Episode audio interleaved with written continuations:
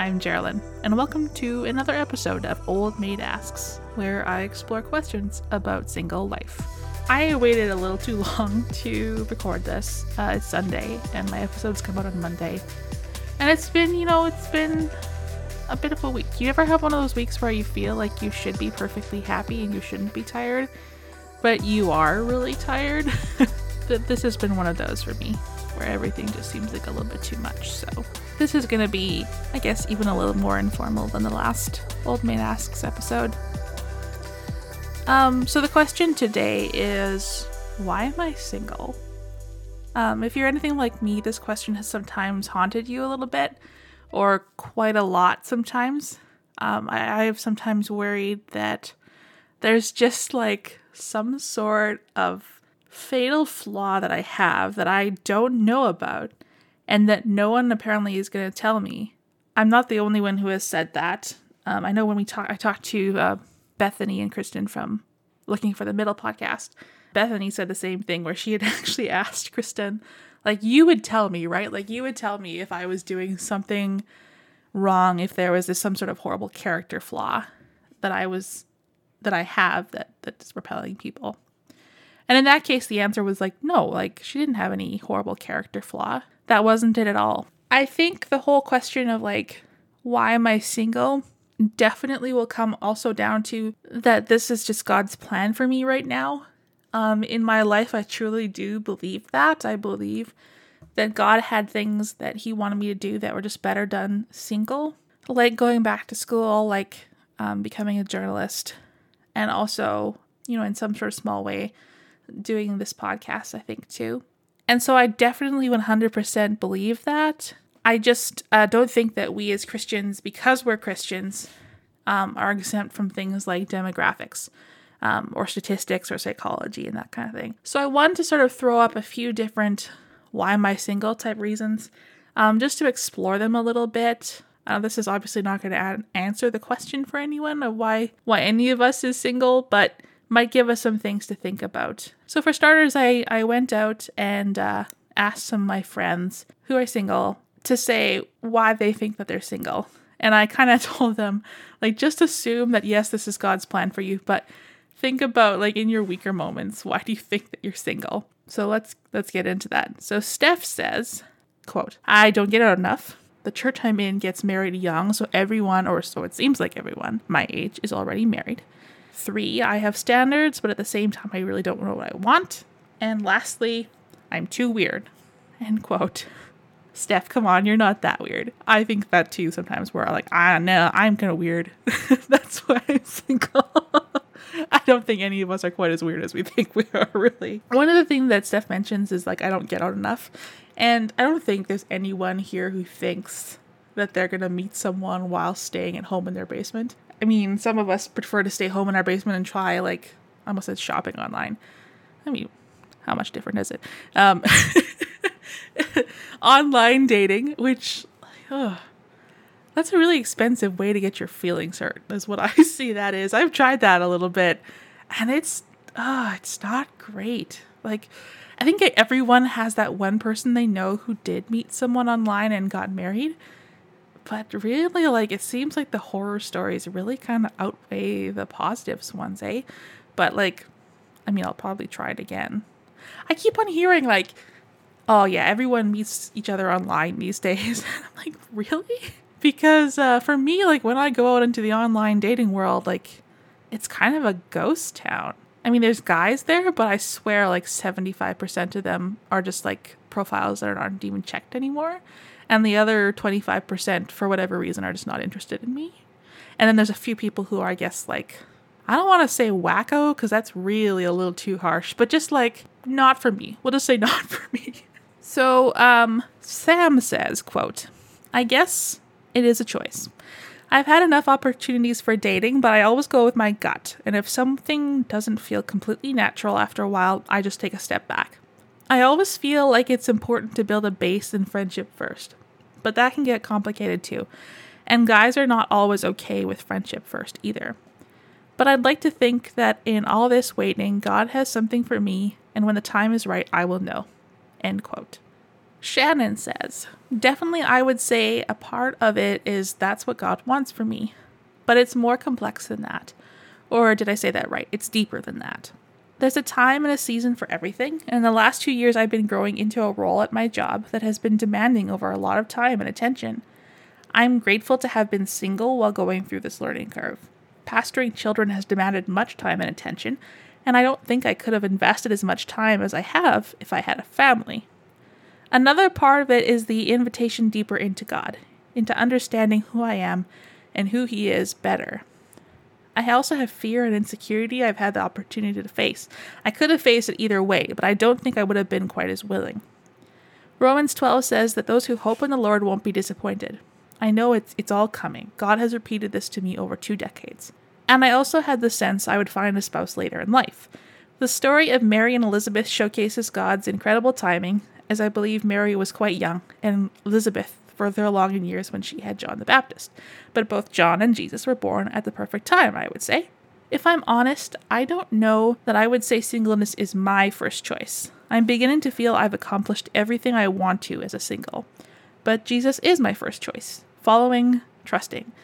So you kind of have to hold your hopes for dating, marriage, and kids loosely, because you don't want to waste your single years pining and wailing for what you don't have yet. Okay, I will actually permit pining and wailing. I think I do that sometimes. But I don't want to get to a place of bitterness and mistrust with God. He is trustworthy. End quote.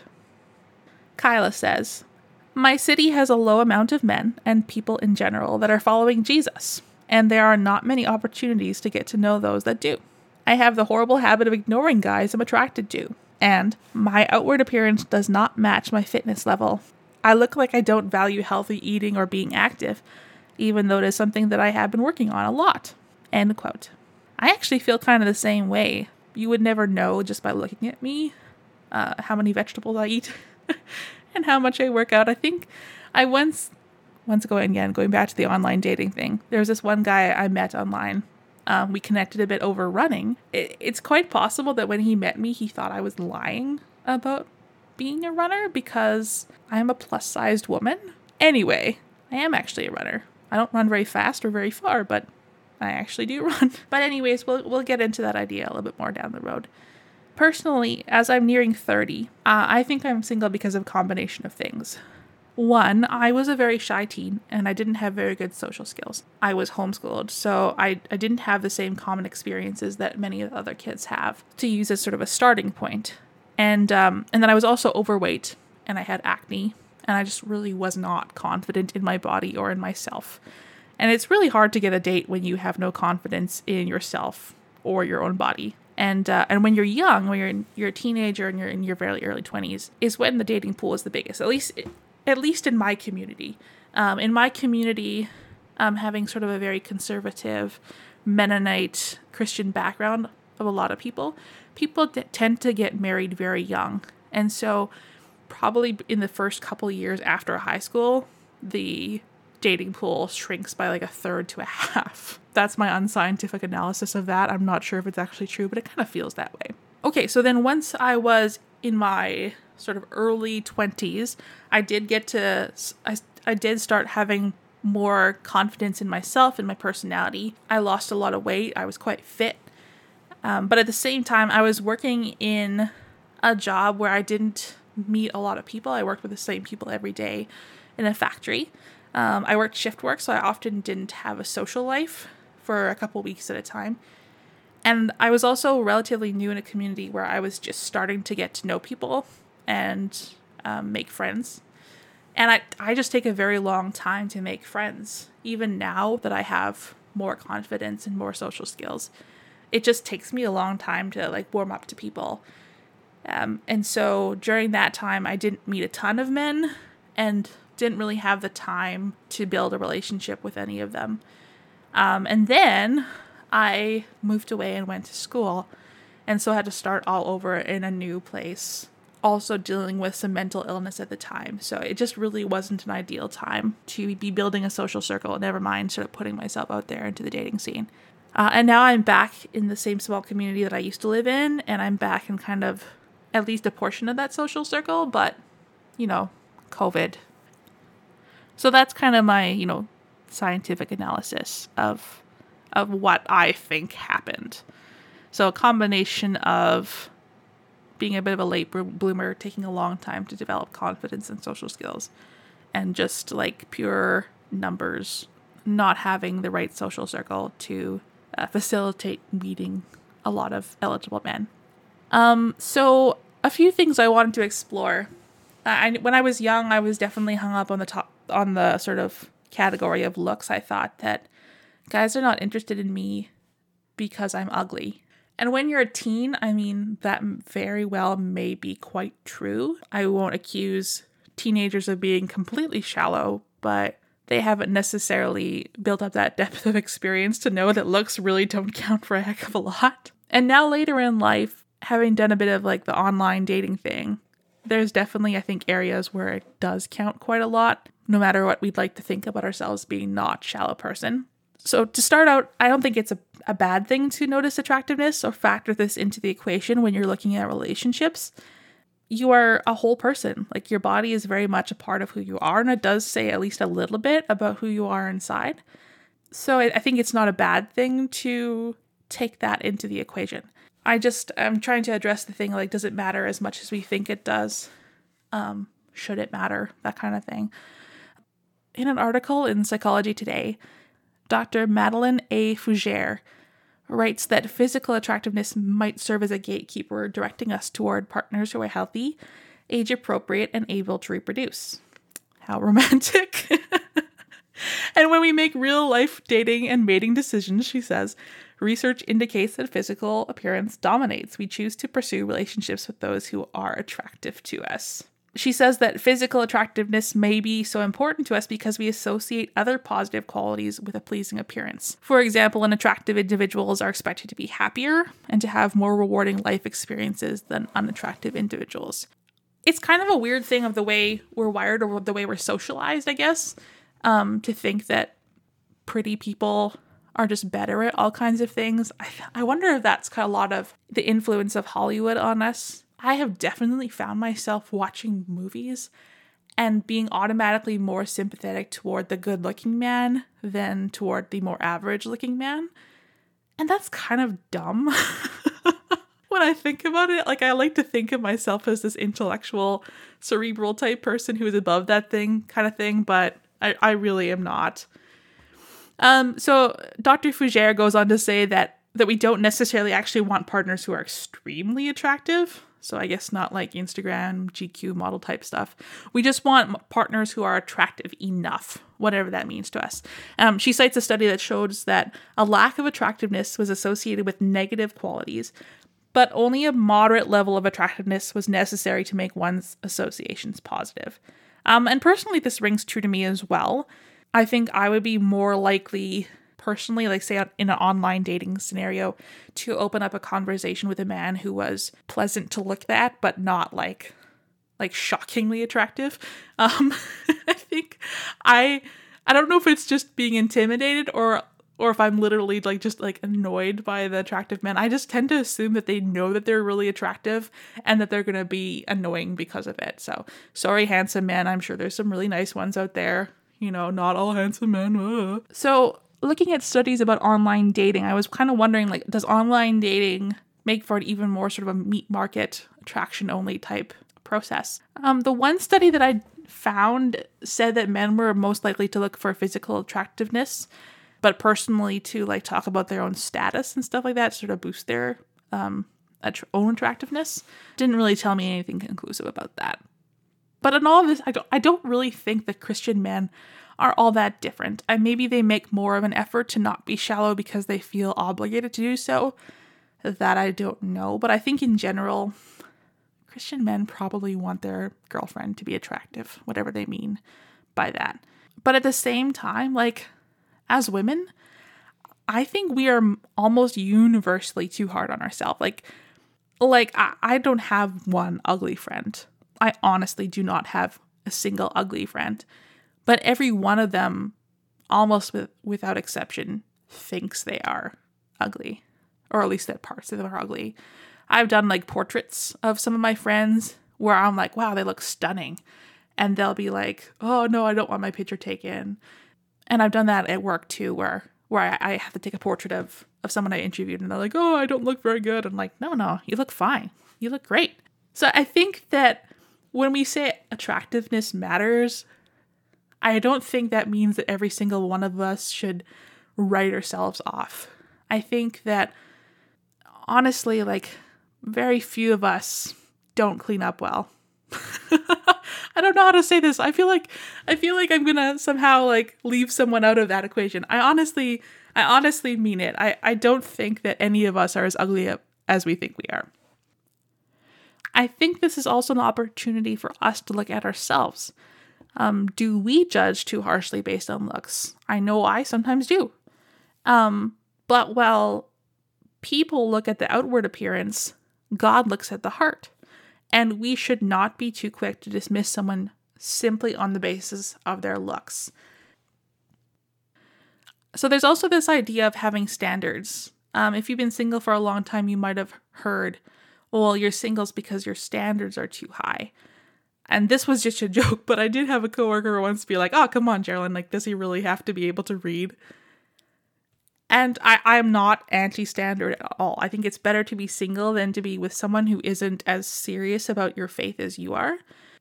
I, I just think that there's kind of, you know, to use the metaphor of the tree, there's sort of trunk standards, and then there's like limb, branch, uh, leaf, even uh, type standards.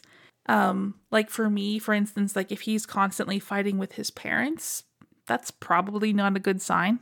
Um, if he has unrepentant sin, I mean, obviously none of us are perfectly self-aware in this regard, but, you know, there's some th- certain things that, like, he had unrepentant sin in his life that would not be good. For me, if he was, like, quite anti-church, that would also be a red flag. And, you know, there's some things, like, gainfully employed. Not like he has to, doesn't have to have a flashy job, like, be a doctor or, like, a, a lawyer or something, but, like, you know, he He makes some money, he pays his bills, he works hard. And um, and also, you know, if he lived with his mom at this age, he should probably have a pretty good reason. Like maybe he's he's taking care of her or something like that. Um, but I think occasionally we might actually disguise our prejudices as standards. I remember once having this man in my life um, whose company I enjoyed. He made me laugh, but at the same time, I knew I wouldn't date him because he was not a believer. But I had this sort of reoccurring thought of like, oh, well, even if he was, I wouldn't date him because he's weird. And, you know, like he was quite nerdy. So I guess, you know, some people might consider that as weird. But I, I one day God was like, Gerilyn, isn't that a little rich coming from you? Like, you're pretty nerdy, maybe in a little bit of a different way. Like, you're kind of weird. What? Who are you to, you know, be prejudiced against this guy because he's weird? Like, you're weird. Um, so I've started to sort of stop using that as an excuse. Like, if if someone comes off a little socially awkward or a little, like, nerdy, I, I have, I've tried to take that one out of the equation a bit as far as, as red flags go. I know another man who was rejected by a woman because he wasn't enough of a leader. Well, at least that's what she said. Um, now, he is a leader. Um, he leads a Bible study group, and he has influence among his friends. Um, he's married now, and he leads his household. Um, but he does it very gently, and he's not like a trailblazer or some sort of flashy, blowhardy type. He just leads very quietly. And I guess to her, he didn't meet her archetype of what a leader should be. Um, so she kicked him to the curb. And I wonder sometimes if we get pumped full of ideas when we're young about this sort of perfect godly man and all the things that he's going to be. Like we may, we read some of these books about Christian womanhood and Christian dating, and maybe we take some of their examples a little bit too much to heart.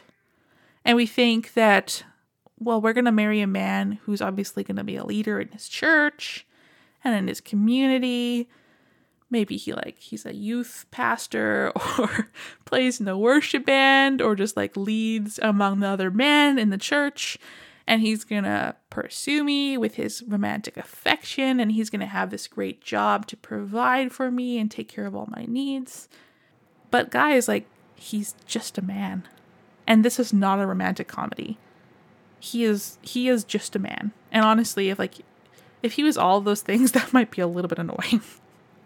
So I think that maybe there's something to examine with ourselves, like looking at our standards and sort of looking at them one by one and, and saying, like, is there any man who can actually fulfill this? And then, of course, there's obviously racial prejudice. If you would refuse to date a man who's of a different race or of a different skin color purely because he is that different race or that different skin color, like, that is not biblical. In in the church, there is neither Jew nor Greek, slave nor free. And I would argue that that says there's, you know, no value difference between black, brown, white, et cetera. We are all equals before Christ, and we need to treat each other like that. Um, so the last idea I wanted to explore was the idea of statistics. And probably a lot of us have heard the idea that women outnumber the men in the church. And based on the studies I've seen, that is true. The difference might not be quite as stark as we think, but there is definitely a slight underrepresentation of men in the church as compared to women. But the difficulty is probably going to be finding a man who is both unmarried and similarly devout to you. This is the language that was used um, in an analysis by Lyman Stone. Um, he says that for every one hundred eligible women, there are about eighty-five eligible men, and um, large shares of devout Christian women will have great difficulty in finding a similarly or even passably devout Christian romantic partner. So, if nothing else, um, you can blame the numbers. Just because it's really hard to find a man doesn't necessarily mean that uh, you have some sort of terrible and glaring flaw. The numbers might just kind of be against you. Great, huh? Just fantastic. Um, and I think that maybe, I don't know if this is everyone's experience, but things are sort of polarized in terms of politics. And I think that there might be this added layer of compatibility that comes down to politics these days, because people tend to be pretty tribalistic about their politics if they're really into that kind of thing.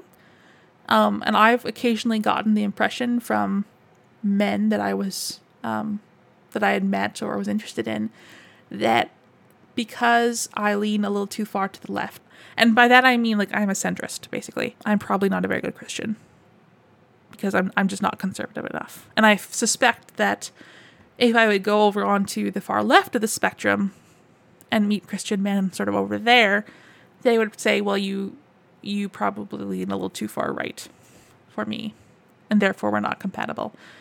And and part of that problem is me in that area, because I, I read a lot, I analyze a lot of data. As a journalist, I talk to politicians and read the information that they put out a lot, and I just don't trust them particularly well. And also, when I see people who are being fairly do- dogmatic about their politics, I often notice sort of glaring flaws in their arguments, and and have a very hard time not pointing them out. And when you point out flaws in, in arguments of really dogmatic people, that tends to trigger them.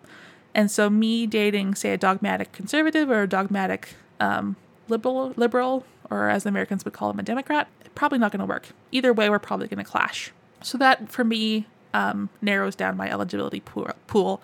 Around where I live here, there's a lot of really conservative men. And depending a little bit on, on their style, with how they hold that, Uh, it might not work. And I, I just want to say, like, either way, I don't think that these are bad people. I, I don't think that these men who are very dogmatic about their conservatism or their liberalism or sort of left-leaning views are bad men. It's just that dogmatism and me, my opinionatedness, doesn't seem to work very well. And I, don't, I just don't think that we would be able to respect each other very well because of that.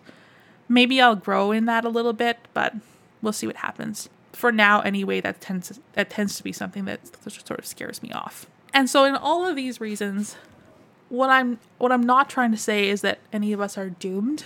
Um, for one thing, I mean, like, we're not doomed if we're single. I don't know about you, but I live a pretty happy life, and I'm not going to give that up to moan and groan about the one thing that I don't have, which is a family, or the two things, family and husband. But if you, like me, are sometimes like, well, what is wrong with me? Then maybe these are some things to uh, contemplate. One, maybe it's not my fault, Or two, maybe there's some things about me that I need to examine in myself, some of the prejudices I have or unrealistic expectations or or that kind of thing. Anyways, I guess that's all for now. There's a slight chance that uh, I won't put out an episode next week because my brother is getting married over the weekend, leaving me as the last single person in the family. Yay. And uh, I want to be able to um, focus on making sure that their weekend is good and making sure I don't go crazy from too much socialization. So it might be that we're going to have to skip a week here. We're, I'm not sure quite yet, but we'll see how that goes. Anyway, that's all. Old Maid is written and produced by me, Gerilyn Witcher. Find me on Instagram and Facebook at Old Maid Pod. My website is old maid podcast dot com. And uh, see you next time. All right, bye.